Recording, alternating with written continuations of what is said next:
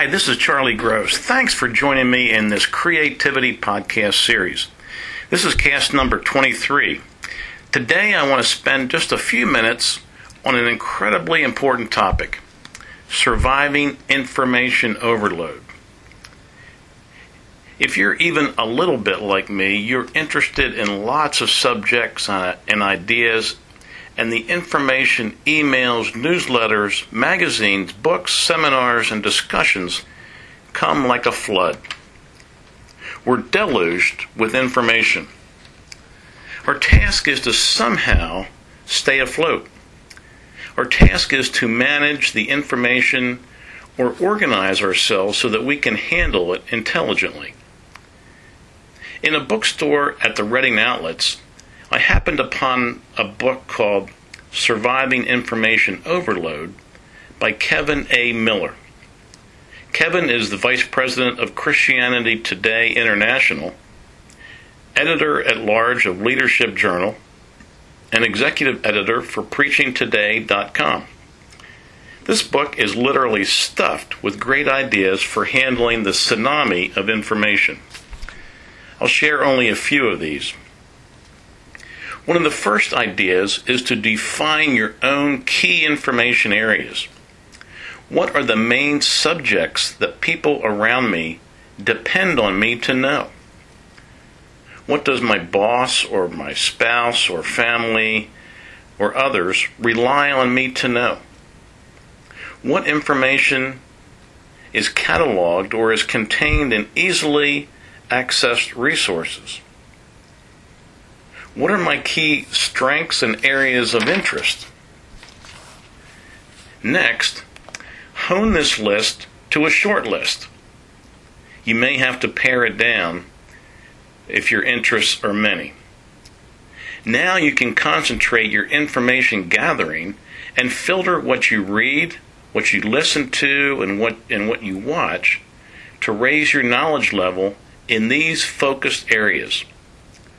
This strategy will help you to start managing information. Once you've selected key focus areas, you're getting set to capture ideas and learning in these areas. Creative idea capturing comes in the form of tearing out magazine articles, filing emails in special key folders, using note cards, journals, diaries, Word documents, bookshelves, tape recorders, digital recorders, even phone messages to your answering machine or secretary, whiteboards or butcher paper in the office, PowerPoint presentations, or post it notes. You could also record ideas and images with a digital camera or video camera. By creating a focused set of key learning areas and then establishing a way of cataloging and organizing your notebooks, cards, electronic files, you, ha- you will have improved your system of managing data and knowledge. The book spends some time with excellent email managing strategies through the use of filters and rules, but I can't cover that here in this cast. I recommend getting some help with creating rules, filters, and blocks to handle your email, and then to only check your email a couple of times a day rather than all the time, like I seem to. Now, here's the one huge takeaway. Uh, the one huge takeaway for me was how Kevin emphasized taking one or two actions out of every book read or workshop or conference attended rather than taking copious notes from an experience and then just putting them on a shelf, he suggests taking only a couple of notes about behavior changes that he is committed to and then going ahead and acting on this change. He also suggests using a simple matrix for meetings that captures what actions are to take place, who will do them, and when will they be done. He urges us to not allow a meeting to move on until commitments for action are made.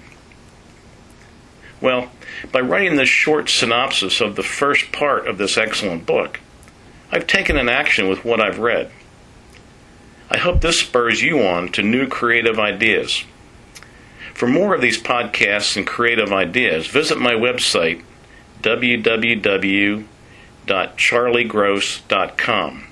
That's C H A R L I E G R O S S dot com. Until we meet again, may God richly bless you. Shalom and peace.